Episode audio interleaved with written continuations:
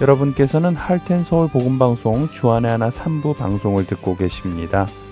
주안의 하나 삼 부에서는 이천십칠 년에 방송된 아브라함의 하나님과 이천십팔 년에 방송된 주님 마음에 합한 기도, 그리고 은혜의 설교가 준비되어 있습니다. 아브라함의 하나님으로 이어집니다.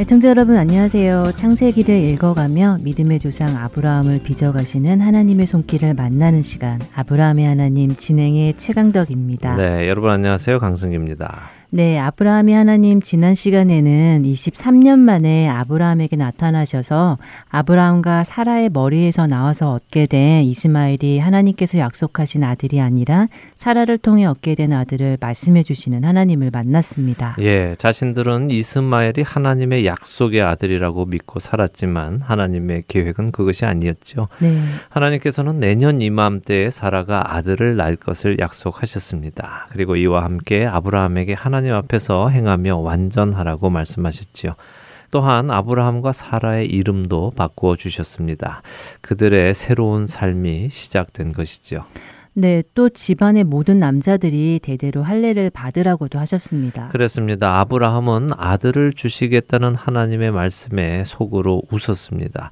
이 나이에 무슨 아들입니까 하는 의미였지요. 어, 대신 이스마엘이나 잘 살도록 해주시라고 인간적인 부탁도 드렸습니다. 그러나 하나님께서는 단호하게 말씀하셨습니다. 아니다. 전능한 내가 그 일을 할 것이다 라는 의미로 말입니다. 그리고는 하늘로 올라가셨습니다. 아브라함은 하나님의 말씀대로 할례를 받았지요. 네. 집안의 모든 남자들도요. 네. 어, 하나님의 말씀에 웃었더라도 여전히 하나님이 시키신 일은 잘하는 아브라함의 모습이 참 흥미로웠습니다. 네, 아브라함의 이런 점은 우리가 배울만 하다고 생각이 됩니다. 내년에 아이를 주시겠다는 그 말씀이 믿어지지 않는다고 하더라도 지금 당장 시키신 그 일에는 또 순종하는 모습 말입니다. 그러게요. 본받을만 하네요. 우리는 보통 동의가 안 되면 순종도 안 되잖아요. 예, 맞습니다. 어, 동의가 안 되면 순종도 안 되죠. 그러나 사실 엄밀히 따져보면요, 지금 말씀하신 경우는 순종이라고 말하기는 힘이 듭니다. 와, 내가 동의가 돼서 하는 것이니까요. 참된 순종은 내가 동의되지 않아도 또 이해되지 않아도 하나님의 권위를 인정해서 그분을 믿기 때문에 따르는 것이 순종입니다. 맞습니다. 그래서 순종이 어려운 것이지요. 네, 어렵죠. 어, 순종은 믿음이 있어야 할 수 있습니다. 그리고 그 믿음은 하나님을 경험할수록 커져가고 단단해져가지요. 바로 그 순종을 향한 믿음을 얻기 위해서 우리가 아브라함을 함께 살펴보고 있는 것입니다. 훗날 그 사랑하는 아들 이삭을 번제로 드리는 순종에까지 이르는 믿음을 얻기 위해서 말입니다. 그런 믿음이 우리 안에 자라나기를 바랍니다. 네, 아멘입니다. 자, 이제 오늘은 창세기 십팔 장을 좀 보아야 하겠습니다. 일 절부터 팔 절을 한 절씩 읽어볼까요? 네.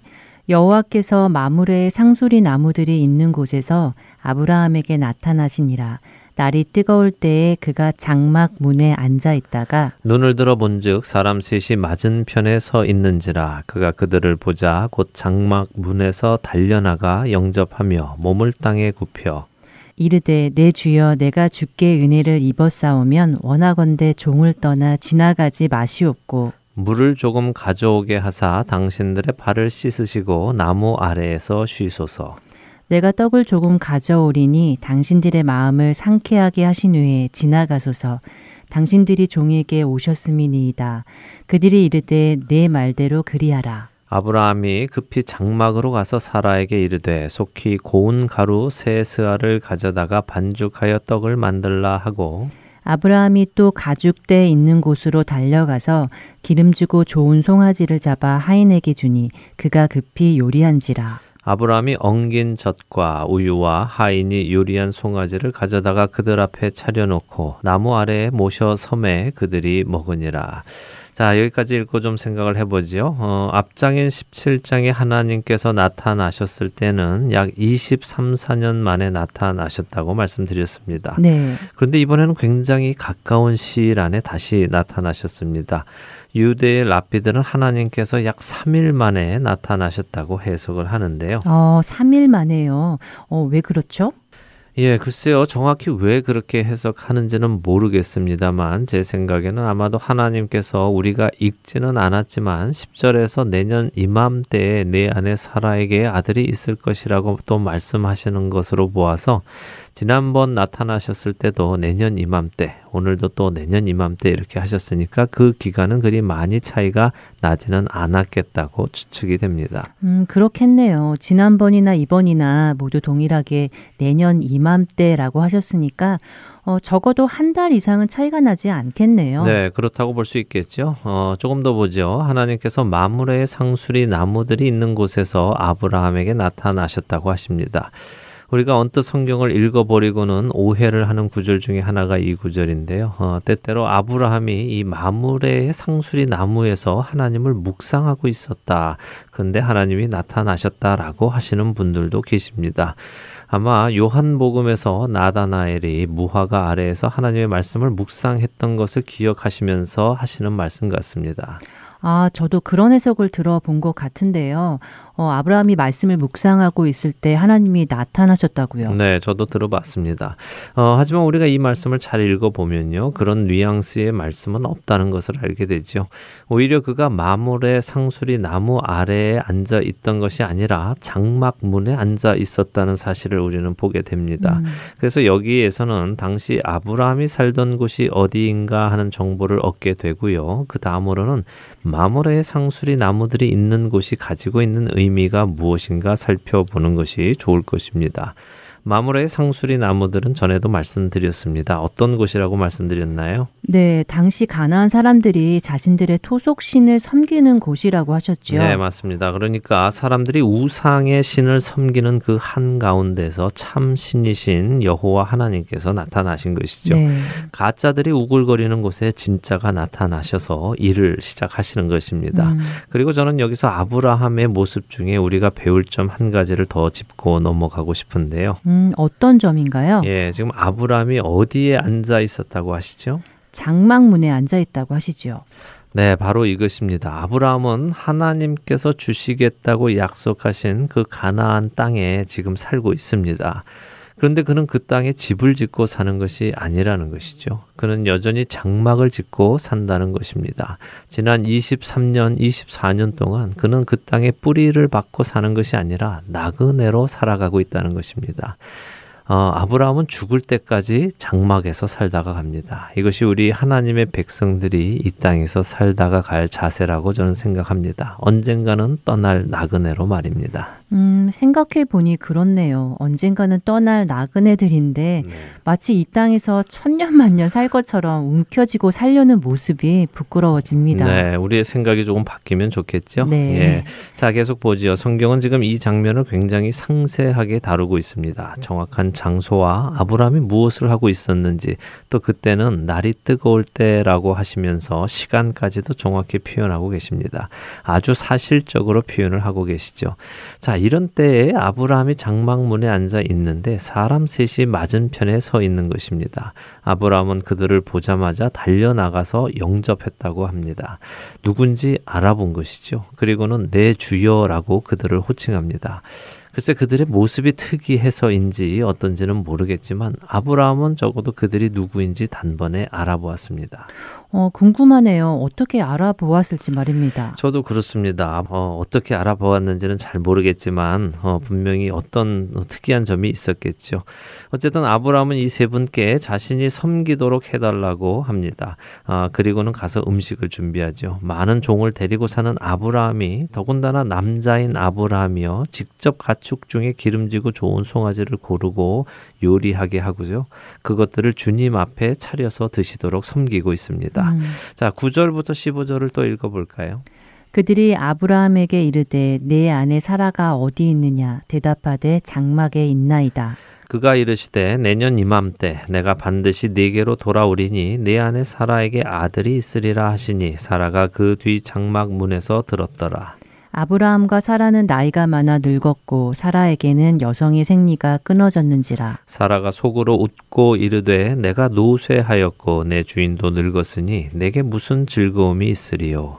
여호와께서 아브라함에게 이르시되 사라가 왜 웃으며 이르기를 내가 늙었거늘 어떻게 아들을 낳으리요 하느냐.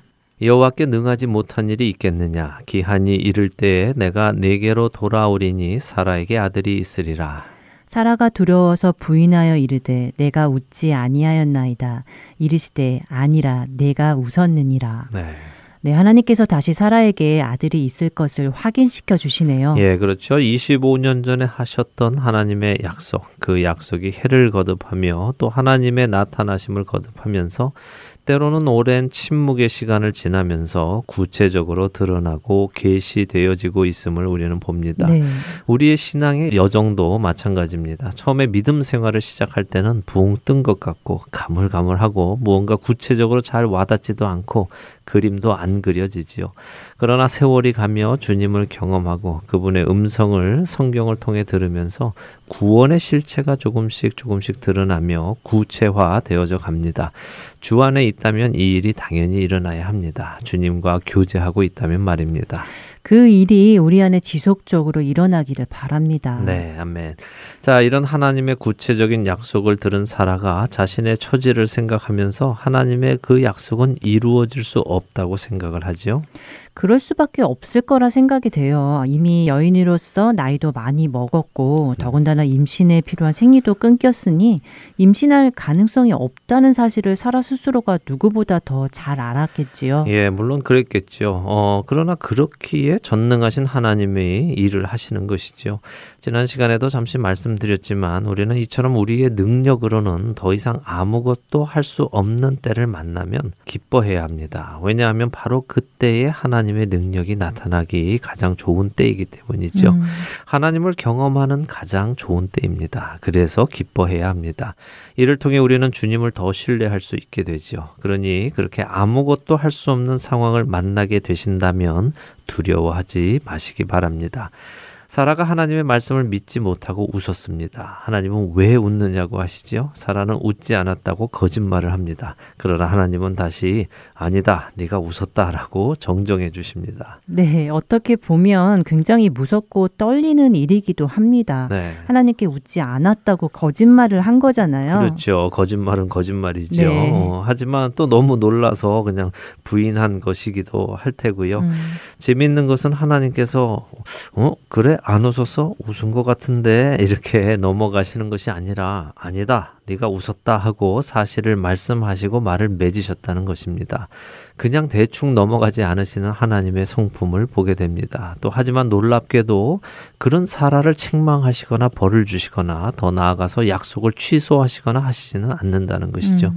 네가 안 믿어? 알았어. 그럼 아이를 안 줄게. 이렇게 안 하신다는 것입니다. 네, 하나님의 약속은 결국 사라나 아브라함의 행위하고는 상관없이 이루어진다는 지난 시간의 이야기가 다시 떠오르네요. 예, 맞습니다. 그들의 행위가 하나님께서 약속을 이행하시는 데의 필요 조건이 아니라 하나님은 그 약속을 스스로와 하신 것이기 때문에 지키시는 것이죠. 음. 자, 이렇게 대화가 끝나고 아브라함에게 나타난 이 세 사람은 자리를 뜹니다. 성경을 다 읽기는 조금 시간이 부족하니까요. 제가 요점을 바로 정리를 해드릴게요. 십육 절에는 그곳을 떠나 소돔으로 향하는 세 사람의 이야기가 나옵니다. 그렇게 떠나는 세 사람을 아브라함은 배웅을 하는데요. 십칠 절에 하나님께서 내가 하려는 것을 아브라함에게 숨기겠느냐라고 하십니다. 그리고 그 숨기지 않으시는 이유를 십팔 절과 십구 절에 말씀하시는데요. 여기 한번 읽어주시죠. 아브라함은 강대한 나라가 되고 천하 만민은 그로 말미암아 복을 받게 될 것이 아니냐. 내가 그로 그 자식과 권속에게 명하여 여호와의 도를 지켜 의와 공도를 행하게 하려고 그를 택하였나니 이는 나 여호와가 아브라함에게 대하여 말한 일을 이루려 함이니라. 네. 네, 하나님께서 숨기지 않으시는 이유가 그로 강대한 나라가 되고 천하 만민이 복을 받게 하시기 위해서라고 하시는데 어, 좀 잘 와닿지가 않네요. 예, 좀 그렇죠. 어, 아브라함이 강대한 나라가 되고 그로 인해 천하 만민이 복을 받을 것이니 내가 그에게 지금 하려는 일을 숨기지 않겠다라고 하시는데, 어떻게 생각해보면 그만큼 아브라함하고 하나님께서 친하시니까 이야기하겠다라고 이해가 되기도 합니다만, 다음 말씀, 그러니까 내가 그로 그 자식과 권속에게 명하여 여호와의 도를 지켜 의와 공도를 행하게 하려고 하신다라는 말씀을 생각해 보면요, 이렇게 이해가 됩니다. 지금 하나님께서는 소돔과 고모라를 멸하려고 하시는 것이죠. 그렇죠. 예, 그렇다면 아브라함을 통해 오는 강대한 나라, 어, 그리고 그를 통해 복을 받을 천하 만민은 여호와의 도를 지켜서 의와 공도를 행해야 하는 것입니다. 왜냐하면 그렇지 않는 소돔과 고모라는 멸망을 받을 것이기 때문이죠. 결국 이런 말씀이라고 보여집니다. 아브라함아, 그리고 너를 통해 올 나의 백성들아, 너희가 죄 속에 있으면 그 죄는 너희를 사망으로, 멸망으로 인도할 것이다. 그렇기에 나의 의와 공도를 지켜 행하라 라고요. 음, 그런 의미가 되겠군요. 여호와의 도를 지켜 의와 공도를 행하지 않으면 소돔과 고모라처럼 된다는 것을 교훈시키겠다라는 말씀이요. 예, 유다서 일 장 칠 절은요. 소돔과 고모라와 그 이웃 도시들도 그들과 같은 행동으로 음란하며 다른 육체를 따라가다가 영원한 불의 형벌을 받음으로 거울이 되었다라고 말씀하십니다. 거울이 되었다 하는 것은 본이 되었다는 것이죠. 음. 샘플이 되었다는 것입니다. 이 사실을 아브라함에게 알게 하셔서 아브라함이 그의 후손들에게도 전하도록 하시겠다는 것이죠. 자, 이십 절과 이십일 절에는 소돔과 고모라에 대한 부르짖음이 크고 그 죄악이 심히 무거워서 하나님께서 과연 그런지 보고 아시려고 하신다고 하십니다. 하나님께서 모르셔서 아시려고 하시는 것일까요? 아니죠. 하나님은 모든 것을 다 아시는데요. 네. 그런데 왜 하나님께서는 하나님께 들린 그 사실을 보고 아시려고 하시는 걸까요? 예, 그것이 하나님의 성품이시겠죠. 어, 이미 다 하나님께 들려서 하나님도 알고 계시지만 그 모든 자세한 사항까지도 심판 전에 마지막으로 한 번 더 보시고 확인하시고 심판하시겠다는 것이죠. 정말 죄악을 오래 참으시고 노하기를 더디하시는 하나님의 성품을 보게 되네요. 네, 자 이제 이십이 절을 보면요. 두 사람은 소돔으로 향합니다. 그리고 아브라함만 하나님 앞에 그대로 서는데요. 그리고는 그 유명한 아브라함과 하나님의 대화가 나옵니다. 네, 아브라함이 하나님께 의인 열 명만 있으면 소돔과 고모라를 멸하지 말아주시라는 부탁을 하는 장면이지요. 그렇습니다. 이 부분은 예전에 저희가 아나크리노라는 방송에서 집중해서 다룬 적이 있습니다. 네. 그래서 자세한 설명은 드리지 않고요. 중요 포인트만 말씀을 드리겠습니다. 먼저 이 부분은 아브라함이 소돔과 고모라를 위해 중보 기도하는 것이 아니라는 것입니다. 아브라함은 소돔과 고모라가 심판받는 것에 대해서는 반대하지 않습니다. 그러나 그는 의인이 악인과 함께 멸망당하는 것이 걱정인 것이죠. 음. 그래서 공의로우신 하나님께 그렇게 하시면 안 된다는 것을 말씀드리는 것입니다. 그렇게 부탁하는 아브라함의 마음 속에는 자신의 조카 롯과 그의 가족들의 안전이 걱정되는 것이지요. 그렇죠. 그래서 그는 하나님께 의인 오십 명만 있어도 멸하지 말아주시라고 부탁을 합니다. 근데 생각해보니까 의인 오십이 없을 것 같은 거죠. 왜냐하면 그들의 죄악이 하늘에까지 들렸으니 이 땅에 사는 아브라함이 그 사실을 모르고 있지는 않았을 것입니다. 그러니 의인이 오십 명이 없을 것 같은 생각이 드는 거죠. 그래서 그가 다섯 명을 줄이고 또 다섯 명을 줄이고 음. 열 명을 줄이고 점점 점점 내려와서 열 명까지 줄이게 되는 것이지요. 네, 열 명까지 내려옵니다. 네. 아브라함 생각이 아무리 봐도 소돔과 고모라에 의인 열 명 이상은 없을 것 같아 보인 것이죠. 아, 그만큼 그 땅의 죄가 만연했던 것입니다. 그럼 열 명은 있을 것이라 생각했나 보죠. 예, 그랬던 것 같습니다. 이제 다음 시간에 우리가 창세기 십구 장을 보면서요. 왜 아브라함이 소돔과 고모라에 의인이 열 명이 있었을 것이라고 생각했는지를 보도록 하겠습니다. 네. 대신 오늘은 이것을 분명히 하고 넘어가면 좋겠습니다. 이것은 소돔과 고모라를 향한 중보 기도가 아니라는 것입니다. 만일 이것이 소돔과 고모라를 향한 아브라함의 중보 기도였다면 아브라함의 기도는 하나님께 상달되지 않은 것이 됩니다. 복의 근원인 아브라함의 기도가 하나님께 거부되었다고 말하게 되지요. 음. 그래서 드리는 말씀입니다. 아브라함의 기도를 정확히 우리가 이해해야 합니다. 그는 의인을 위해서 기도했습니다. 특별히 자기 조카 롯을 위해 기도한 것입니다. 그리고 하나님께서는 그의 기도에 응답하셨죠. 그렇군요. 하나님께서 아브라함을 생각해서 롯을 구원하셨다고 십구 장에서 읽었던 것 같습니다. 네, 맞습니다. 창세기 십구 장 이십구 절에 하나님께서 그 지역의 성을 멸하실 때 하나님이 아브라함을 생각하사 롯을 그 엎으시는 중에서 내보내셨다고 하시죠. 그러니 아브라함의 기도를 하나님께서 들어주신 것입니다. 우리의 기도도 이와 같아야 할 것입니다. 세상이 멸망당하지 않도록 기도하는 것이 아니라요. 멸망 중에서도 하나님의 긍휼하심이 하나님의 백성들에게 있도록 말입니다. 그래서 우리가 할 일은 사람들이 하나님의 백성이 되도록 끊임없이 예수 그리스도를 전해야 하는 것이죠. 그렇습니다. 아브라함이 하나님, 오늘은 창세기 십팔 장을 살펴보면서 하나님께서 하실 일을 아브라함과 나누시는 하나님을 배웠습니다. 다음 이 시간에는 정말 생각하면 두려운 소돔과 고모라의 멸망을 보게 되겠는데요. 네. 미리 한번 읽어보시고 방송 들으시면 좋을 것 같습니다. 네. 한 주간도 주님 안에서 빚어져 가시기를 바라며 저희는 다음 주에 다시 찾아뵙겠습니다. 안녕히 계세요. 안녕히 계십시오.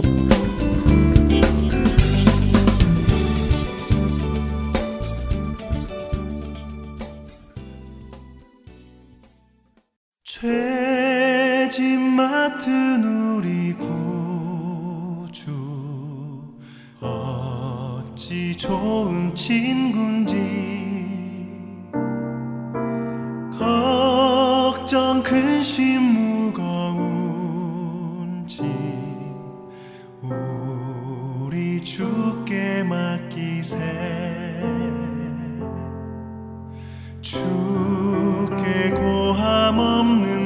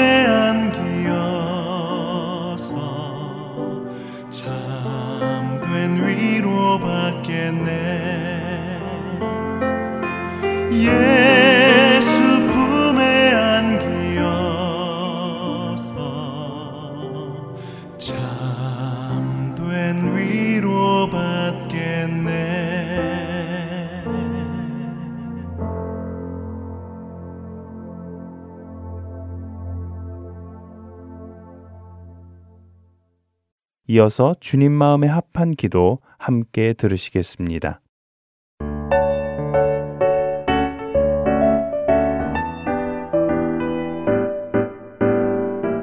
애청자 여러분 안녕하세요. 주님 마음에 합한 기도 진행의 민경훈입니다. 주님 마음에 합한 기도, 어느새 오늘과 다음 주의 시간만 남겨두고 있는데요. 그동안 우리는 여호사밧의 기도를 통해 주님의 이름을 부르며 경배하는 것부터가 기도의 시작인 것을 배워보았습니다. 그리고 솔로몬의 기도하는 자세를 통해 주님을 경외하는 기도, 겸손한 마음으로 주님을 바라보는 기도가 무엇인지 살펴보았지요. 이어서 감사하는 기도, 나의 필요를 간구드리는 기도, 회개 기도, 중보 기도, 금식 기도, 용서의 기도를 살펴보았는데요. 이 기도를 다 합친 기도가 있습니다. 바로 예수님께서 가르쳐 주신 주 기도문입니다. 마태복음 육 장에 있는 예수님의 주 기도문을 먼저 읽어보겠습니다. 그러므로 너희는 이렇게 기도하라. 하늘에 계신 우리 아버지여, 이름이 거룩히 여김을 받으시오며 나라가 임하시오며 뜻이 하늘에서 이루어진 것 같이 땅에서도 이루어지이다. 오늘 우리에게 일용할 양식을 주시옵고 우리가 우리에게 죄 지은 자를 사하여 준 것 같이 우리 죄를 사하여 주시옵고 우리를 시험에 들게 하지 마시옵고 다만 악에서 구하시옵소서. 나라와 권세와 영광이 아버지께 영원히 있사옵나이다. 아멘. 이 프로그램의 제목은 주님 마음에 합한 기도입니다. 우리가 드리는 기도가 주님의 성품과 그분의 뜻에 합당한가 하는 것을 살펴보고, 그렇지 않은 것은 버리고 필요한 것은 넣어서 우리의 기도가 주님께 드려지기에 합당하고 또한 우리의 기도가 응답받는 기도가 되자는 것이 프로그램의 목적이었지요. 예수님의 기도는 주님의 이름을 부르며 경배하는 것으로 시작하여 주님을 송축하는 것으로 마무리가 되는 기도의 모범입니다. 예수님께서 가르쳐 주신 그 기도를 살펴보며 주님 마음에 합한 기도는 어떤 기도일까 이번 주와 다음 주에 살펴보려 합니다. 예수님은 기도의 시작과 함께 하나님을 하늘에 계신 우리 아버지라고 부르라고 가르치셨습니다. 예수님을 통해 하나님의 자녀가 된 우리에게 하나님을 아버지라 부르는 것은 특별히 이상하지 않습니다. 오히려 당연하지요. 그러나 예수님께 이 기도를 처음 배운 제자들에게는 하나님을 아버지라 부르는 이 명령은 정말로 충격적인 명령이었습니다. 왜냐하면 그들에게는 하나님은 감히 입에도 담을 수 없을 정도로 거룩하신 분이셨기에 피조물인 인간이 하나님을 아버지라 부른 것 자체가 모욕적인 일이라고 생각했고 하나님의 신성을 모독하는 것이라 생각했기 때문이지요. 그러나 예수님은 바로 그 하나님이 너희의 하늘 아버지시다라는 것을 가르치셨습니다. 하나님의 아들이신 예수 그리스도께서 친히 사람의 아들로 이 땅에 태어나셔서 사람의 아들들인 우리들을 자신의 피값을 치루시고 하나님의 아들들로 만드셨습니다. 그것이 예수님께서 이루신 놀라운 사역이지요. 주님 마음에 합한 기도는 바로 하나님과 우리의 관계가 하나님 아버지와 자녀의 관계에 있을 때 드릴 수 있습니다. 하나님을 멀리 계신 분으로, 너무도 거룩하셔서 감히 가까이 갈 수도 없는 존재로만, 아주 두렵고 경외감이 충만하신 분으로만 생각할 것이 아니라는 것이지요. 중요한 것은 그렇게 거룩하시고 두려울 정도의 경외감을 자아내는 그분이 바로 우리의 아버지가 되시기를 부끄러워하지 않으셨고 친히 그 일을 행하셨다는 것입니다. 예수님께서는 이 개념을 제자들에게 지속적으로 말씀하고 계시는데요. 마태복음 오 장 사십팔 절에서 하늘에 계신 너희 아버지의 온전하신과 같이 너희도 온전하라고 하셨고 마태복음 육 장 삼십이 절에서는 너희 하늘 아버지께서 우리에게 필요한 것이 무엇인지 알고 계시다고 하셨지요. 누가복음 십일 장 십삼 절에서는 사람이 악할지라도 좋은 것을 자식에게 줄 줄 아는데 하물며 너희 하늘 아버지께서 구하는 자에게 성령을 주시지 않겠느냐고 반문하셨습니다. 하나님께 기도드릴 때 하나님을 아버지라 부를 수 있는 것은 놀라운 은혜이며 기적입니다. 여러분들은 그 하나님을 무엇라 부르고 계시는지요? 그 하나님이 여러분의 하늘 아버지가 되시는지요? 만일 그렇다면 여러분은 하나님과 더욱 친밀한 관계 속에서 하나님께 여러분 자신의 일들에 대해 자세히 숨기지 않고 나누실 수 있으실 것입니다. 둘째로 예수님께서는 하나님을 아버지로 부를 때 하늘에 계신 나의 아버지라 부르도록 하지 않으시고 하늘에 계신 우리 아버지라 부르도록 하셨습니다. 이 말씀은 하나님께서 나의 개인의 하나님 아버지이시기도 하지만 동시에 우리라는 공동체, 곧 예수 그리스도를 머리로 한 교회라는 공동체의 아버지심을 의미하기도 하는 것입니다. 그렇기에 우리가 하나님께 기도할 때 나 개인의 입장에서 기도하면서도 동시에 우리라는 공동체의 입장에서도 기도해야 하는 것이지요. 하나님의 율법의 완성은 이웃에게 악을 행하지 않고 사랑하는 것이라고 로마서 십삼 장 십 절을 말씀하십니다. 예수님께서 주신 율법을 두 마디로 요약하면 하나님 사랑과 이웃 사랑이라고 예수님께서 마태복음 이십이 장에서 말씀하시지요. 그렇기에 하나님 마음에 합한 기도는 하나님을 아버지로 한 공동체가 이웃을 자신의 몸처럼 서로 사랑하고 섬길 때 나타납니다. 그들의 구원을 위해 기도하고 그들의 필요를 채워주실 것을 기도하고 또 그들을 섬길 수 있게 되기를 기도하며 행동으로 옮기는 사람의 기도가 하나님 마음에 합한 기도를 드리는 것이지요. 여러분 각자의 기도를 스스로 한번 점검해 보시면 어떨까요? 여러분의 기도의 제목 안에는 누구를 위한 기도들이 들어있는지요? 여러분 개인, 여러분의 직계 가족, 배우자나 자녀들, 또 부모님, 이 정도의 범위 안에서만 기도하고 있진 않으신지요? 만일 그렇다면 이제부터는 우리가 그 범위를 넓혀야 할 것입니다.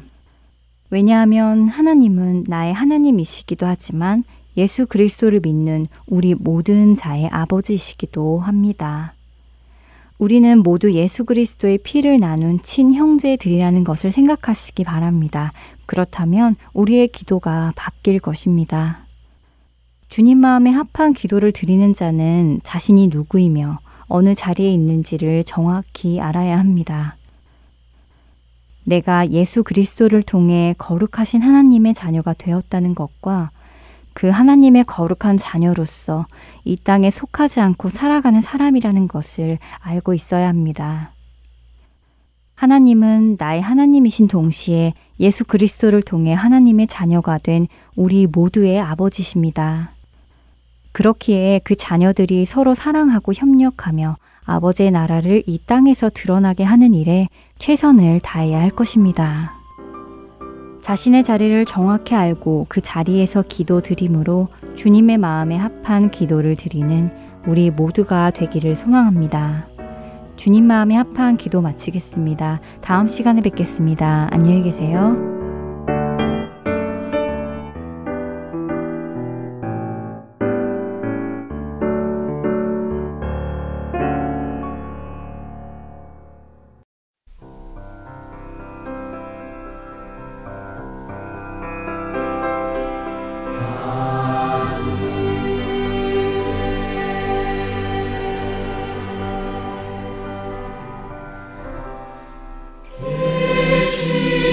No.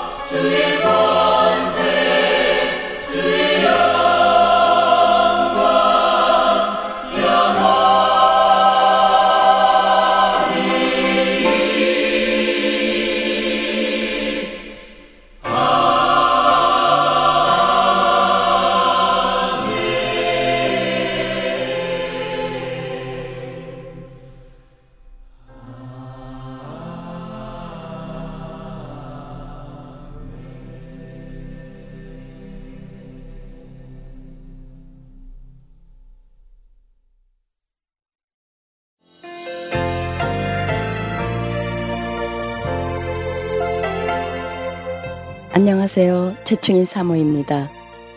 믿지 않는 자에게 복음을, 믿는 자에게는 영적 성장을 위하여 매주 예수 그리스도의 복음을 씨디에 담아 전하는 Heart and Soul 복음방송, 이 귀한 사역에 여러분의 동역이 필요합니다. 사역자들을 위한 기도와 씨디 제작과 우편 배달을 위한 후원, 그리고 방송으로 씨디 배치로 여러분들의 동역의 손길이 필요합니다. 영혼을 살리고 세우는 이 귀한 사역을 함께 해주세요.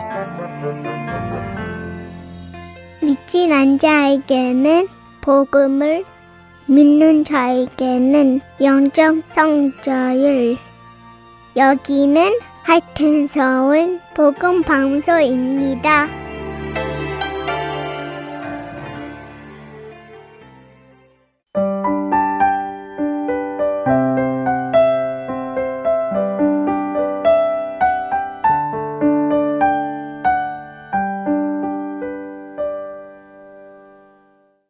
은혜의 설교 말씀으로 이어드립니다.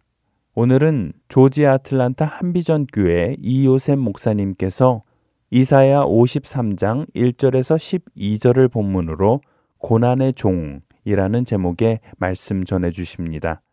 은혜의 시간 되시기 바랍니다. 예수님이 이 땅에 오신 이후로 이 땅은 엄청나게 변화되었습니다. 그도 그럴 것이 인류의 역사가 두 쪽으로 예수님을 기원으로 해서 기원 전과 기원 후로 역사가 나뉘어질 만큼 예수 그리스도의 오심은 이 땅에 일어난 가장 큰 사건입니다. 가장 큰 일이고요. 특별히 예수님을 믿지 않는 분들은 잘 느끼지 못하지만 예수님을 믿고 받아들이고 주님을 섬기는 분들에게는 확연한 것이 예수님이 오신 것은 분명하게 이 지구를 변화시켰다는 것입니다. 뿐만 아니라 우리 각 사람의 인생에 예수님이 오시는 것은 분명하게 우리 인생을 두 쪽으로 나눕니다. 그래서 예수님을 만나기 전과 만나기 후, 예수님이 오시기 전과 오신 다음에가 분명히 나뉘어지는 것을 볼 수 있습니다. 아, 왜 그러느냐 하면 예수님이 이 땅에 천국을 끌고 오셨습니다. 그래서 그 천국 복음을 전하시고 누구든지 예수님을 주님으로 믿고 받아들이고 그분을 섬기고 살아가는 사람 안에는 천국이 임하는 것입니다. 오늘이 바로 종려주일입니다. 종려주일은 예수님께서 이 땅에 오셔서 삼 년 반 동안 삼십 대부터 시작해서 사역을 하셨습니다. 그 사역하는 기간 동안 천국 복음을 다 전하셨는데요. 천국 복음을 편만하게 전하시고요. 마지막 주간에 예루살렘 성을 입성하십니다. 그때에 성경책에 나와 있는 것처럼 제자들과 많은 사람들과 심지어는 어린아이까지 나와서 낙이 타고 입성하고 예루살렘을 들어가신 예수님 앞에 호산나 다윗의 자손이여 할렐루야 우리의 구원자여 하면서 종려나무 가지를 흔들면서 왕의 오심을 환영하고 받아들입니다. 수많은 사람이 와서요, 나귀 밑에 자기의 옷을 깔기도 하고 그렇게 하면서 종려나무 가지를 흔들고 예수님을 찬양했다. 우리의 왕이시여 하고 찬양했다. 그러고 나서 한 주간 예루살렘 성전 안에서, 그 주변에서 예루살렘 성 안에서의 사역이 계속됩니다. 그리고 마지막이 되는 금요일 날 오전에 예수님은 십자가에 못 박혀서 돌아가시게 됩니다. 제사장과 그들을 따르는 무리들이 회중을 선동해서 예수님에게 죄를 뒤집어 씌우고 어, 결국은 나라의 가짜 왕이다 이런 제목을 뒤집어 씌워서 십자가에 못 박아 돌아가시게 하게 됩니다. 그래 마지막 십자가에 못 박혀 돌아가시기까지 우리 이 주간을 고난 주간이라 합니다. 그래서 예수님이 이 땅에 오실 때 구약 성경에서는 우리에게 오실 구원자 메시아를 표현할 때 고난의 종이다 이렇게 표현합니다. 예수님은 이 마지막 주간 우리가 패션 있고 고난 주간이라고 부릅니다만은 종려 주일부터 시작해서 금요일까지만 고난을 받으신 것이 아니라 이 땅에 계시는 내내 고난을 받으셨습니다. 엄청난 고난을 받으셨는데요. 그것은 갑자기 그렇게 한 것이나 마찬가지로 이미 우리를 구원할 메시아 곧 구원자가 이 땅에 오시면은 그렇게 고난을 받을 것에 대해서 이사야 말씀에 예언되어 있었습니다. 오늘은 고난주간을 시작하면서 우리 예수님이 고난의 종으로 오시는 그 모습을 구약성경 이사야서 오십삼 장에서 한 절 한 절 같이 생각해 보면서 우리 고난의 종으로 오신 예수 그리스도를 생각하는 시간을 가졌으면 참 좋겠습니다. 이사야서 오십삼 장 일 절은 우리가 전한 것을 누가 믿었느냐? 여호와의 팔이 누구에게 나타났느냐? 그는 주 앞에서 자라기를 연한 순 같고 마른 땅에 나온 뿌리 같아서 고울 모양도 없고 풍채도 없은즉 우리가 보기에 흠모할 만한 아름다운 것도 없도다 하고 말씀을 선포하며 시작합니다. 이것이 메시아의 모습입니다. 그런데 사실 지금 이사야서 오십삼 장을 오늘 본문으로 같이 나누고 있습니다만은 이사야서에 보면은 여호와의 종의 노래가 계속 나옵니다. 하나님의 종의 노래가 나오면서요. 사십이 장, 사십구 장, 오십 장, 오십이 장, 오십삼 장 이렇게 하나님이 부르신 하나님의 종의 노래가 계속 반복됩니다. 그러면서 사실 크라이맥스라고 얘기할 수 있는 것은 뭐냐면 하나님의 종은 영광의 종이다 하고 얘기하면서 오십이 장 십삼 절에 보면요. 보라 내 종이 형통하리니 받들어 높여 들려서 지극히 존귀하게 되리라 이렇게 나옵니다. 그러니까 하나님의 종의 영광의 모습을 이사야서 각 장에서 계속 찬양을 하고 있는 것입니다. 그리고 마지막 장 오십삼 장에서 오늘 본문에서는 시작하는 내용이 뭐냐면 그런데 그는 고난의 종이라 얘기합니다. 그 이전에 오십이 장 바로 앞에 있는 마지막 부분에 보면은요 오십삼 장이 사실 연결되는 부분인데요 십삼 절에 그 종이 형통하리니 받들어 높이 들리고 지극히 존귀한 자가 되리라 하는 것 다음에 십사 절에 보면 전에는 그 모양이 타인보다 상하였고 그 모습이 사람들보다 상하였으므로 마른 사람이 그에 대해서 놀랐거니와 이렇게 얘기합니다. 그 말씀은 뭐냐면 오늘 본문의 앞장 오십이 장 맨 마지막에 소속되는 십사 절에서도 타인보다 다른 사람보다 상하였고 그 모습이 사람들보다 더 많이 상하였다. 그래서 사람들이 그를 보면은 깜짝 놀랐다 이런 얘기입니다. 그러고 나서 오늘 오십삼 장의 고난의 모습이 계속됩니다. 오늘 오십삼 장 말씀 속에 우리 이미 예언되어 있는 이사야의 말씀을 통해서 이 땅에 오셔서 마지막 주간을 지나가던 예수님의 모습을 생각할 수 있고요. 맞춰볼 수 있습니다. 그래서 오늘은 구약성경 이사야서 오십삼 장과 신약성경 전체를 생각하면서 우리 함께 같이 마치고 생각해서 예수 그리스도를 생각하는 시간을 가졌으면 좋겠습니다. 제일 먼저 예수님은 그런 고난의 종으로 오셨는데 어느 정도 고난을 받으셨느냐 하는 것입니다. 무엇이 고난이고 어느 정도 고난이 당하셨느냐 하는 것입니다. 그런데 그 고난이 얼마 정도 심했느냐 하면은 다른 사람이 상한 것보다 훨씬 더 상했다. 그냥 얼마나 상했느냐 하면 사람이 외관을 알아볼 수도 없고 흠모할 것도 아무것도 없었다. 그래서 오늘 본문 오십삼 장 이 절에서 다시 한번 읽어드리면 그는 주 앞에서 자라기를 연한 순 같고 마른 땅에서 나온 뿌리 같아서 고운 모양도 없고 풍채도 없으니 우리 모양에 흠모는 아무것도 없다. 그 다음에 이분이 고난을 당하는데 얼마나 고난을 당했냐면 너무 상해서 사람들이 보면은 정말로 얼굴을 돌릴 정도로 상했다 그런 얘기입니다. 우리가 예수 그리스도의 모습을 생각하면 되게 떠오르는 모습이 뭐냐면 어떤 화가가 그려놓은 조각품을 깎아놓은 것 같은 완벽한 얼굴의 모습을 마음속에 생각할 때가 참 많이 있는 것 같습니다. 성경은 반대로 말씀하십니다. 흠모할 만한 풍채도 없고 오늘 이 절에 그러죠? 연한 순 같고 마른 땅에서 나온 뿌리 같고 고운 모양도 없고 풍채도 없다. 이사야서는 분명히 말씀해요. 그러니까 고운 모양도 없고 풍채도 없다. 그래 우리 보기에 흠모할 만한 아름다운 것이 없다. 이 절 말씀은요. 누가 봤을 때 많은 사람이 모였는데 예수님이 이분이 예수님이다 그러면 볼 거 하나도 없네. 오늘 성경의 말씀은 분명하게 말씀해요. 사모할 만한 것이 없다. 부러워할 만한 것이 아무것도 없다. 하나님은 그 아들 예수님을 이 땅에 보내실 때 가장 겸손한 자리에 가장 겸손한 모습으로 보내주셨습니다. 이것이 우리에겐 얼마나 감사한 일인지 모릅니다. 근데 그렇게 보내주신 것뿐만 아니라 결국은 인생을 위해서 인간들의 모든 죄를 짊어지시고 상함을 당하셨는데 얼마만큼 고난을 당하시냐 하면요 어마어마한 곤욕을 당하셨다. 근데 그 고난 속에서 정말로 우리가 알아야 될 것은 뭐냐면요 그가 찔리셨는데 그렇죠? 오늘 오 절에 나오죠? 오 절에 그가 찔림은 우리의 허물 때문이요 그의 상함은 우리의 죄악 때문이라 그가 징계를 받음으로 우리가 평화를 누리고 그가 채찍에 맞음으로 우리가 나음을 받았다 얘기합니다. 여기 보면 찔렸다는 표현이 나옵니다. 그러니까 찔려니까 무슨 가시나 못에 잠깐 찔린 것이 아니라 이거 꿰뚫고 나갔다 이런 뜻입니다. 십자가에 달리실 때 보면 예수님을 창으로 병사가 찔러가지고 배로 들어와서 뒤로 나갔다 그런 뜻입니다. 그래서 창자가 쏟아지고 물이 쏟아지고 내장이 다 쏟아져 버렸다 이래요. 무시무시한 얘기입니다. 사실은 찢어졌다 이런 얘기입니다. 상하다는 것도 무슨 살짝 어디가 뭐 스크래치가 났다 이런 뜻이 아니라요, 진리김을 당하셨다 원래 뜻이 이런 뜻입니다. 진리김을 당하셨다. 얼마나 사람을 놓고 막 진리겨 보세요. 얼굴이나 몸의 형상이 어떻게 되겠습니까? 찢어지고 얽어지고 부어오르고 막 이렇게 돼갖고 얼굴이 사람인지 동물인지 괴물인지 알아볼 수 없을 정도로 되었다. 이런 모습이죠. 누가 이런 모습을 흠모하고 사랑하고 부러워하고 그러겠습니까? 그러니까 예수님이 당하신 그 고난 일이 말할 수가 없었는데, 채찍을 마실 때도 그냥 채찍이 아니라 채찍 끝에 쇠갈고리가 붙어있는 것이었는데, 힘센 로마 병사가 몇 명이 돌아가면서 등을 때릴 때마다 살점이 뚝뚝 떨어져 나고 뼈가 드러나고 피가 철철 흘러내리고 이미 사람의 눈뜨고는 볼 수 없는 그런 모습이 되었다 그런 얘기입니다.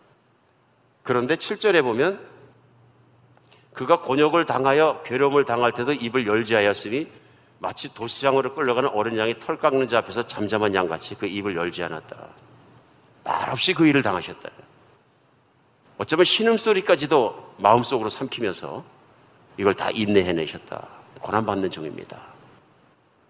성경은 예수님을 바라봤던 제자들은 그 외에도 예수님이 당한 그 곤욕에 대해서 말도 못하게 많이 전합니다. 사람들에게 선한 일을 하시고 몸을 고쳐주시고 천국을 전하는 예수님에게 마귀가 들렸다, 귀신의 왕의 졸개이다, 인격적인 모독을 수도 없이 많이 했습니다. 삼 년 반 동안 사랑받은 한 제자는 예수님을 팔아먹게 됐고요, 인격적인 배신과 인생을 사람을 겪어야 되는 고난은 이루 말할 수가 없습니다. 최종적으로 예수님이 겪은 것은 뭐냐 하면 배신과 아픔과 인격적인 모독과 정신적인 도전들과, 그래서 예수님은 그렇게 피투성이가 되고 얼굴도 알아볼 수가 없고 온몸은 피가 절절 흘러내리고 그런 모습에서 이제 죽음으로 가는 십자가를 지고 걸어가게 했을 뿐만 아니라 빨개 벗기고 사람들 앞에 십자가에 매달려서 공개적으로 인간이 아는 짐승의 취급을 받았다. 짐승도 그렇게 찍히고 그런 것을 매달아 놓으면 흉에서 바라볼 수 없는 그 모습을 당하셨다 하는 것입니다. 예수님이 얼마나 고통을 당하셨을까? 제 생각엔 영화로도 다 표현할 수 없는 아픔을 당하고 고통을 당하고 끔찍한 것을 당하셨다는 것입니다. 그래서 고난의 종입니다. 그러면 예수님은 왜 이런 고통을, 이런 고난을 당하셔야 됐을까요? 하는 것이 아마도 이 고난 주간에 우리가 생각할 수 있는 내용인 것 같습니다. 오늘 이사야 선지자는 그 이유를 명확하게 예수님이 오시기 칠백여 년 전에 선포합니다. 오늘 보면 사 절과 육 절 사이의 말씀입니다. 우리 한번 한 목소리로 사 절과 육 절 사이를 읽겠습니다. 시작. 그는 실로 우리의 질고를 지고 우리의 슬픔을 당하였거늘 우리는 생각하기를 그는 징벌을 받아 하나님께 맞으며 고난을 당한다 하였노라. 그가 찔림은 우리의 허물 때문이요 그가 상함은 우리의 죄악 때문이라. 그가 징계를 받음으로 우리는 평화를 누리고 그가 채찍에 맞음으로 우리는 나음을 받았도다. 우리는 다 양 같아서 그릇 행하여 각기 제 길로 갔거늘 여호와께서는 우리 모두의 죄악을 그에게 담당시키셨도다. 아멘. 사 절부터 생각해 보면 여기서 많은 단어가 나오는 것이 뭐냐면 그가 라는 단어와 우리라는 단어입니다. 그는 예수님이고요, 예수님께서 찔리고 예수님께서 질고를 주시고 슬픔을 당하시고 징벌을 당하시고 고난을 당하신 것은 우리를 위함이다 이렇게 표현합니다. 우리, 이 땅에 있는 사람들을 말씀하시는 거죠. 오늘 예수님께서 그 고난을 당하시고 맞으시고 십자가에 오른 것은 바로 그 허물 많은 인생이 받아야 될 죄의 대가를 예수님께서 대신 지셨다.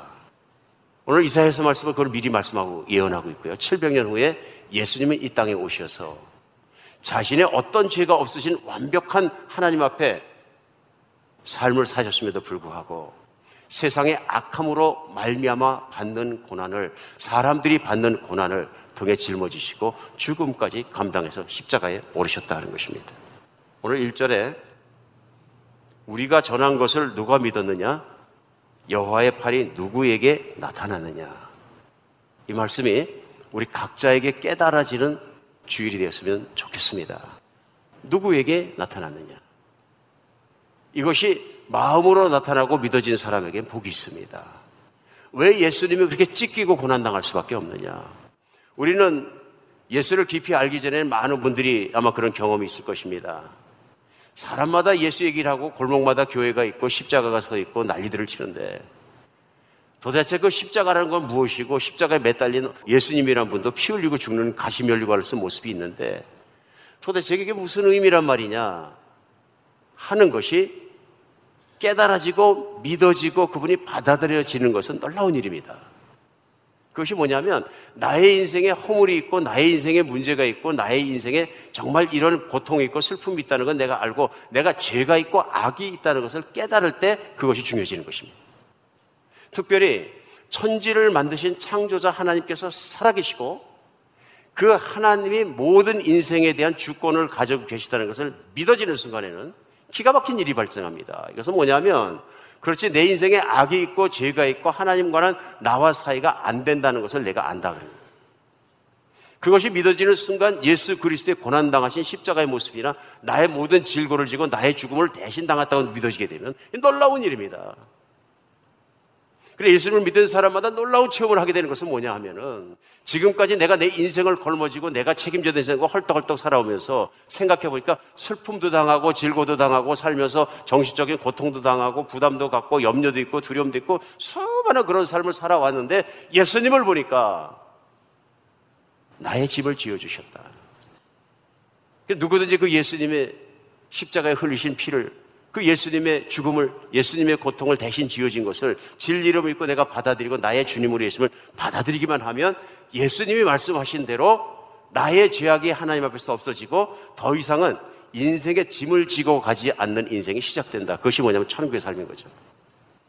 예수님이 아버지께 맡기고 모든 것을 걸어가고 순종하신 것처럼 이제는 나도 하나님께 맡기고 창조자 하나님 품 안에서 그분의 말씀을 따라 살아가면서 천국을 누리는 길로 인도하셨다는 것입니다. 우리가 하나님 아버지께 갈 수 있는 천국을 가는 유일한 길은 그런 예수님의 고난을 받으시고 십자가에 죽으시고 보혈을 흘려 돌아가신 그 예수님을 주인으로 받아들이고 그분 안으로 들어가는 것입니다.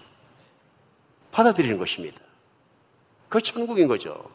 그래서 예수님은 그 유명한 말씀 하신 거예요. 내가 곧 길이요 진리요 생명이니 나로 말미암지 않고서는 아버지께로 올 자가 없느니라. 예수님은 우리를 그렇게 인도하시기 위해서 그 많은 고난을 당하셨습니다. 오늘 고난주간에 나를 놓고 오늘 본문 말씀을 다시 한번 깊이 묵상하는 시간이 됐으면 좋겠습니다. 그래서 오십삼 장 사 절로 육 절 말씀은 기가 막힌 말씀입니다. 이 말씀이 예수님 오시기 지금부터 이천칠백 년 전에 선포됐을 때 이스라엘 사람 몇 명이나 이 말씀의 뜻을 알아들었겠습니까? 오늘 우리가 예수님이 오셨고 성령을 통해서 그분의 복음이 전파되고 그 말씀이 내귀까지 들리는 데는 이천 년이 지났지만 얼마나 감사한 일입니까? 또한 내가 그분을 또한 그렇게 알게 되었다는 것이 말씀을 깨닫게 되었다는 것이 그분이 오셨다는 것이 역사적으로 증명된다는 것이 그 얼마나 받아들이는 분에게는 감사한 일입니까? 오늘 믿는 사람에게는 참으로 감사한 주간이 되고 믿지 않는 분에게는 천국이 시작되는 주간 되기를 간절히 바랍니다. 그러면 오늘 본문 말씀 가운데 계시해 주시고 오픈해 주시는 예수님이 고난의 종으로 오셨는데 그러면 그 예수님은 우리를 위해서 고난받은 걸 알게 되었는데요. 누가 그렇게 했을까요? Who did it? 오늘 성경은 분명히 얘기합니다. 예수님을 고난의 종으로 만드신 것은 하나님 아버지십니다. 육 절 한번 제가 읽겠습니다. 우리는 다 양 같아서 그릇 행하여 각기 제 길로 갔거늘 여호와께서는 우리 모두의 죄악을 그에게 담당시키셨도다. 우리는 모두 양 같아서 앞뒤도 모르고 하나님 앞에 의로운 길이 무엇인지 하나님이 기뻐하는 인생이 무엇인지 하나님을 믿지 않게 되면 인생은 어디로 가게 되는지 그 모든 결과에 대해 내가 책임질 수 있는 것인지 그 놀라운 그 나중에 심판이 올 때 그 모든 것도 내가 모르는 듯이 인생을 미친 듯이 살아가는 우리에게 양 같은데 우리에게 그래서 매일매일 죄를 쌓고 악을 쌓고 하는 인생 속에 하나님께서는 그에게 책임을 담당하지 않으시고 그 아들을 보내셔서 고난의 종 예수 그리스도에게 그 아들에게 모든 고난을 담당하게 하셨다. 그러면서 분명히 오늘 육 절은 여호와께서는 우리 모든 죄악을 그에게 담당시키셨도다.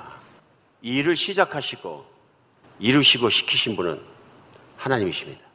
우리 기독교의 진리는 이것을 믿는 것입니다.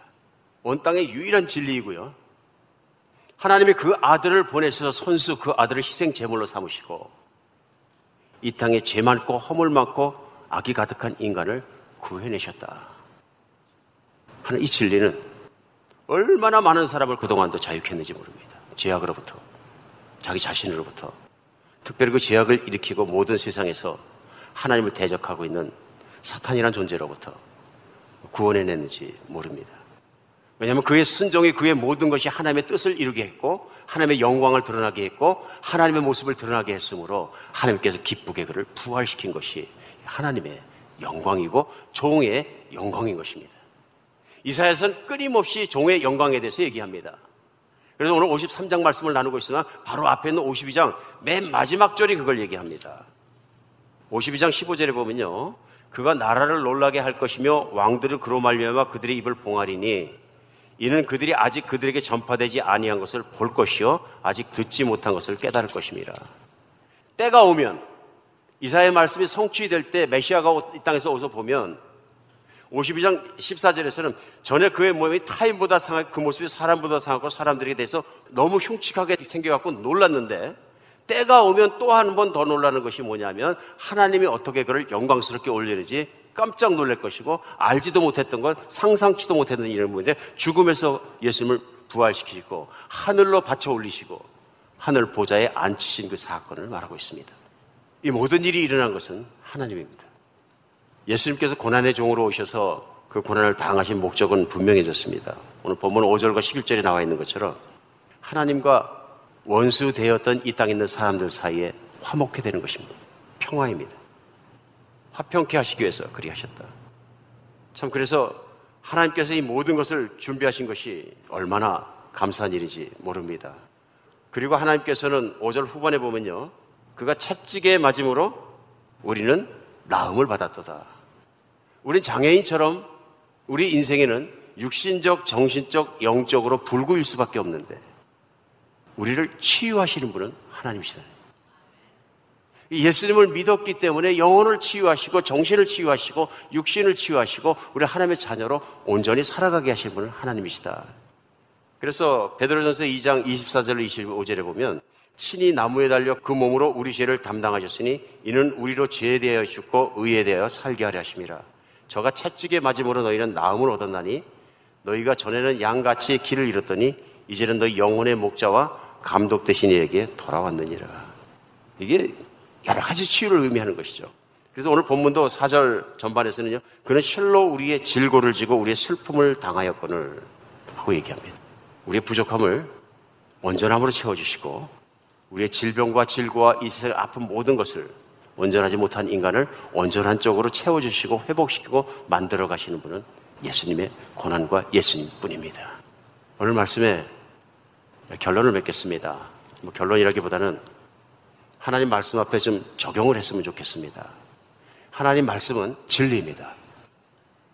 이 세상에 죽을 때까지라도 꼭 붙잡고 있는데 분명히 확실히 백 퍼센트 남아있는 것은 하나님 말씀밖에 없습니다. 그리고 하나님 말씀을 붙들고 살아간 내 삶이 남습니다. 왜냐하면 그 삶에 따라서 하나님을 칭찬하시고 상을 주시겠다 하기 때문에요. 이 세상에 내가 눈으로 보는 모든 것은 시간이 지나가면 다 없어집니다. 유럽에 있는 유적지를 가보십시오. 대한민국에 있는 유적지를 보십시오. 옛날에 있던 문화도 광명도 모든 것도 왕의 권세도 다 없어집니다. 하나님 말씀은 진실하고 살아있습니다. 오늘 이 하나님 말씀이 예수 그리스도의 고난의 종을 선포할 때 우리 하나님의 말씀이 진실이며 이것을 받아들이기만 하면, 내가 분명히 오늘 말씀에 나와 있는 대로 예수님께서는 나를 건져내서 나의 구원자가 되시고 나를 구해내시는 분이들 뿐 아니라 나의 치료자가 되십니다. 그래, 하나님 아버지는 나의 치료자가 내 인생을 고쳐주고 내 정신을 고쳐주시고 내 영을 고쳐주시고 나를 전인적으로 고쳐주시는 놀라운 역사가 일어나서 나는 이제부터 하나님의 자녀가 되고 안심하고 주님이 말씀하신 것처럼 이제는 수고하고 짐을 지지 않고 하나님 안에서 하나님의 통치 밑에서 그의 백성으로 살아갈 수 있는 놀라운 일입니다. 그래서 요한계시록 일 장 십에 영접하는 자 곧 그 이름을 믿는 자에게는 하나님의 자녀가 되는 권세를 주셨으니. 두 번째, 오늘 말씀은 우리에게 도전합니다. 나는 예수님이 가신 길을 따라가고 있습니까? 이미 내가 예수님을 받아들였고 예수님을 따라갔고 나는 그리스도인이고 지금까지 그리스도인으로서 교인으로서 기독교인으로서 삶을 살아왔다면 오늘의 메시지는 분명하게 우리에게 던지는 질문이 있습니다. 그것은 뭐냐면 고난받는 종, 고난을 당한 종, 고난의 종에 정말 그분이 주님이 되고 그분이 제자가 되고 그분의 사람으로 살아갔다면 나는 어떻게 세상을 살고 있고 대하고 있느냐 하는 문제가 남습니다. 예수님은 제자들에게 분명히 말씀하셨습니다. 세상을 사는 동안에 너희가 환난을 당하고 핍박을 당하고 고난을 받을 것이다. 내가 나를 따라 살아서 내가 성실하게 아버지의 말씀의 길을 따라 살기 원한다면 너는 세상과 역류하게 될 것이라 말씀하신 것입니다. 세상은 타인에 대해서 배타적인 것이지 않습니까? 그렇지 않습니까? 이 세상은 멸시와 천대와 싫어 버림을 받은 사람들이 많은 곳입니다. 세상은 내가 실력이 부족하면, 돈이 부족하면, 건강이 부족하면, 내가 장애가 있으면, 모든 것이 있으면 세상에서 버림받고 정말로 낙오자가 되는 곳입니다. 세상에 폴아웃이 얼마나 많습니까? 얼마나 많은 낙오된 사람들이 있습니까? 경쟁에 지고 뭐가 안 되고 그러면 낙오된 사람 아무도 쳐다보지도 않고 우습게 여기고 그렇습니다. 세상은 그런 곳입니다. 타인에 대해서 배타적인 곳입니다. 그런데 세상을 이상하게 반대로 사는 사람들이 나오는 것입니다. 배타적인 세상 속에서 멸시받고 천대받고 잃어버린 사람 속이나 그런 자들을 찾아가서 예수 그리스도를 전하고 사랑의 원조가 되는 사람들이 있는 거죠. 사람이 자기의 이익을 생각해서 하지 못할 것을 그것들을 위해서 살아가는 사람들이 생기는 것입니다. 인류의 역사는 예수 그리스도가 이 땅에 오시면서부터 시작해서 세상과는 저로 반대로 살아가는 사람들의 이야기로 가득합니다. 예수님을 만났기 때문에 혹시 나도 여전히 세상 사람처럼 경쟁하고 갖기 원하고 이기기 원하고 승리하기 원하고 성공하기 원하고 살아가고 있지는 않습니까? 내가 인생을 사는 것도 내 욕심을 채우려고 살아가고 있지는 않습니까? 때로 그것이 잘 되면 너무 기뻐하고 그것이 안 되면 낙심하는 인생을 살지 않습니까? 우리 예수님이 고난의 종이 나의 구원자라면 내가 어떻게 희생할지라도 손해볼지라도 힘들지라도 정말로 아플지라도 우리 예수님이 그러하셨던 것처럼 다른 사람들의 아픔과 질병과 슬픔을 지고 같이 살아가면서 예수 그리스도의 정말 인도하신 천국으로 사람들을 섬기고 인도하며 살아갑니까? 하는 도전의 이 고난주간에 예수님을 바라보면서 우리 믿는 사람들은 분명히 오는 고난입니다. 금제는 정말로 주님을 생각하며 예수님을 생각하며 우리 세상의 사람을 흐트러졌던 마음도 욕망을 쫓아갔거나 잘못된 인생도 주님 앞에 바른 길로 돌아가는 주간이 되었으면 좋겠습니다. 우리 주님 오래 참으시고 변치 않으시고 신실하시고 돌아서는 자를 기뻐하시는 우리 주님이 우리를 다시 그렇게 기쁨으로 회복시켜 주실 줄 믿습니다.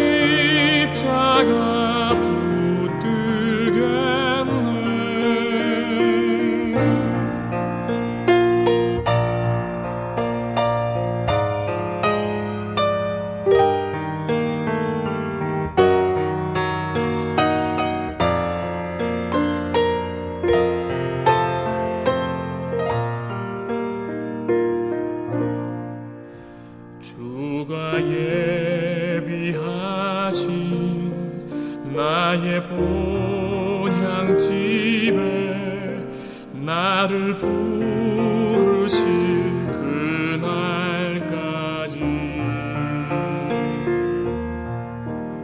험한 십자가를 항상 달게 지고 내가 죽도록 충성하리.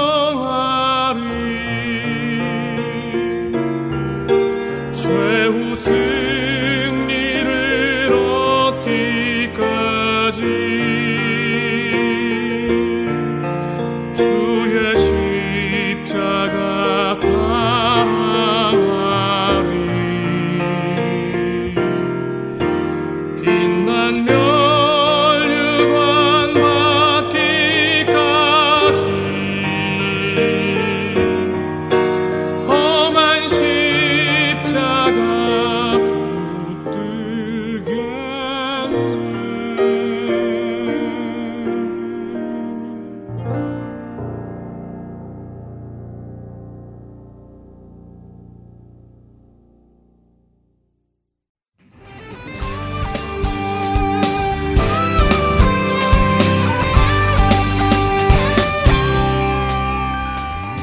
지금까지 주안의 하나 삼 부에 함께 해주셔서 감사드립니다.